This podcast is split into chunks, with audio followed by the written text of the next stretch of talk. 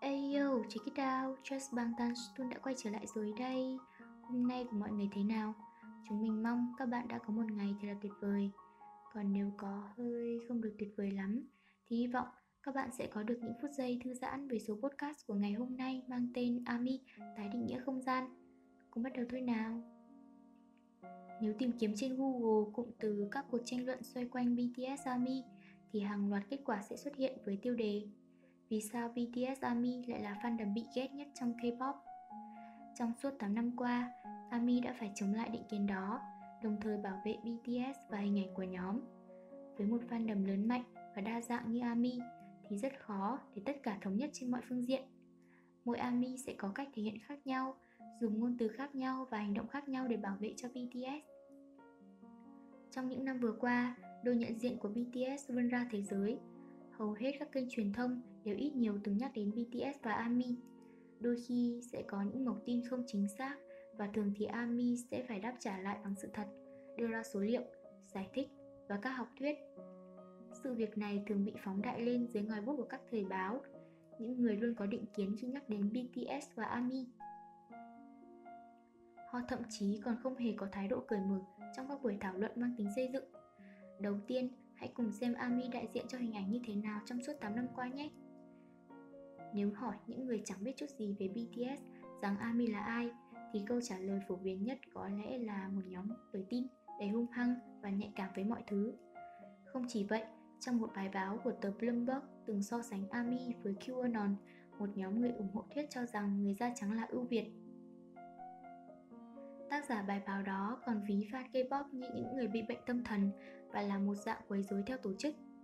Trong bài báo có viết thế này, nhóm nhạc nam 7 thành viên hay còn được biết đến với tên gọi băng tan Sonyeondan, chống đạn thiếu niên đoàn, có thể xuất hiện với hình ảnh mang chút hầm hố cùng trang phục denim, giày thể thao và mái tóc hồng phớt như kẹo bông gòn. Tôi không biết tác giả Olivia Cavill mong muốn người đọc hiểu câu đó như thế nào. Nhưng với một người mà tiếng Anh là ngôn ngữ mẹ đẻ, tôi thấy câu đó chẳng có hàm ý tốt đẹp gì. Cả bài báo đó toàn những bình luận lố lăng ẩn sau những câu mỉa mai châm biếm và có lẽ chúng cũng được lan truyền khắp nơi như một trò đùa. Gần đây, BTS Meal, bữa ăn BTS được chuỗi cửa hàng ăn nhanh McDonald's mở bán và đã thu về doanh số cực khủng trên toàn thế giới. Tuy nhiên, các cửa hàng ở Indonesia đã phải đóng cửa vì số lượng người đổ xô đi mua quá lớn, nhu cầu tăng cao, tất cả đều trở nên hỗn loạn và mất kiểm soát. McDonald đã quảng cáo cho chiến dịch này được một thời gian trước khi mở bán, đồng thời cũng nhận thức được sự phấn khích của những người quan tâm. Đáng lẽ công ty nên lường trước được lượng nhu cầu lớn của khách hàng nói chung để lên kế hoạch và có phương án giải quyết cho phù hợp, chứ không phải chỉ xét riêng các ARMY. Những người chắc chắn muốn thưởng thức hương vị của BTS Meal. Thế nhưng, khi sự hỗn loạn xuất hiện, mọi lời chỉ trích đều hướng về những người hâm mộ điên cuồng gọi mua bữa ăn BTS.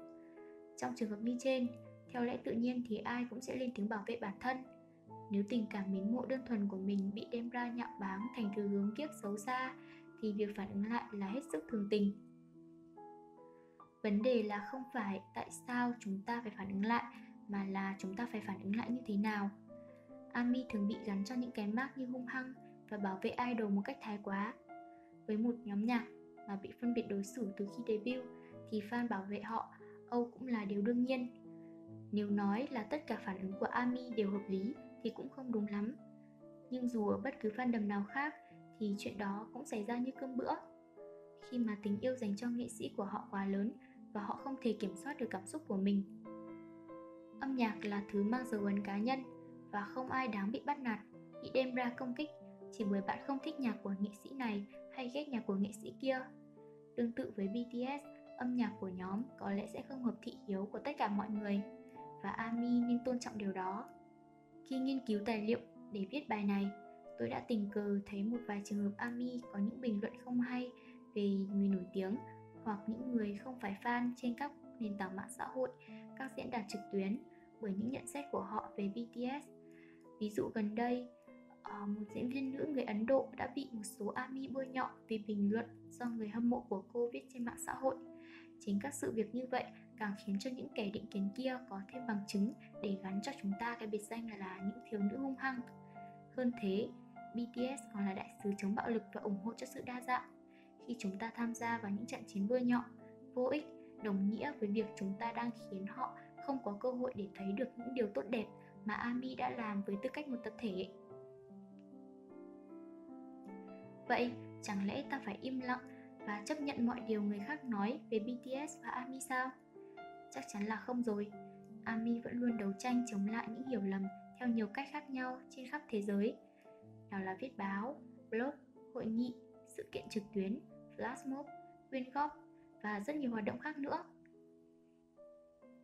Nếu một tòa soạn danh tiếng nào đó gọi ARMY là âm mưu chính trị nguy hiểm, hay nếu ai đó so sánh BTS với đại dịch Covid-19 như VJ Radio người Đức đã từng làm, thì chúng ta cần phải lên tiếng trên mọi nền tảng và dưới mọi hình thức có thể. Nhưng trong những trường hợp không ảnh hưởng gì đến BTS hay không gây hại gì cho nhóm, phải chăng chúng ta nên nhún nhường một chút và chờ đợi mọi chuyện lắng xuống? Câu hỏi này hiện vẫn còn bỏ ngỏ mỗi lần BTS comeback các tài khoản ARMY đầu tàu luôn nhắc nhở mọi người không nên đôi co với anti hay các fandom khác, những kẻ chỉ cố khiến chúng ta bộc lộ các phản ứng thái quá và tiêu cực. Vì vậy, chúng ta phải giữ một cái đầu lạnh trong mọi trường hợp với mọi bình luận vô nghĩa và với những kẻ vô công rồi nghề.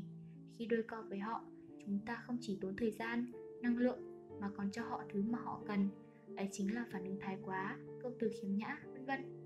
Twitter, Instagram, TikTok, YouTube hay kể tên một nền tảng mạng xã hội và bạn chắc chắn sẽ tìm thấy một lượng ARMY đông đảo ở đấy. Riêng việc ARMY là một fandom hùng mạnh cũng đủ là lý do khiến mọi người tin rằng chúng ta đi săn theo đàn và là những kẻ bắt nạt điêu luyện. Kể cả sau 8 năm thử nhiều cách khác nhau để đáp lại những kẻ bôi nhọ BTS, quan điểm của mọi người về ARMY vẫn không hề thay đổi. Bài báo viết năm 2020 của Bloomberg là một ví dụ. Việc này đặt ra câu hỏi, liệu chúng ta có nên tìm kiếm một điểm tựa và tái định nghĩa không gian của ARMY? Câu hỏi lớn nhất chính là định nghĩa về điểm tựa này và trong nó bao gồm những gì. Thứ nhất, chúng ta cần tôn trọng lựa chọn của những người không thích nhạc BTS, nhưng thái độ mặc kệ này chỉ nên giới hạn trong những vấn đề liên quan đến âm nhạc thôi, không chỉ với tư cách là ami mà là một người bình thường thì ta cũng đâu thể bỏ qua những kẻ công kích cá nhân BTS. Thứ hai, chúng ta nên nhắm mắt làm ngơ những bình luận tiêu cực nhưng không ảnh hưởng đến cục diện và với những hành vi vốn không hề tổn hại đến BTS. Chẳng hạn như diễn viên nữ người Ấn Độ mới debut cách đây không lâu. Liệu những điều mà fandom nhỏ bé của cô ấy nói có ảnh hưởng đến BTS? Chúng ta chỉ đang phí thời gian và sức lực nếu cứ cố gắng giải thích cho họ hiểu. Theo tôi, trong những trường hợp như vậy, lựa chọn tốt hơn là nên mặc kệ, hãy chẳng máy may đến hành vi của họ và không để chúng làm rối tâm trí của mình và như vậy tôi cũng đồng ý rằng chúng ta đều là những con người bình thường và việc kiểm soát cảm xúc nói thì dễ còn làm thì lại là một chuyện khác những kẻ lợi dụng luôn có nhiều chiêu trò khác nhau để khai thác được từ chúng ta phản ứng mà họ mong muốn.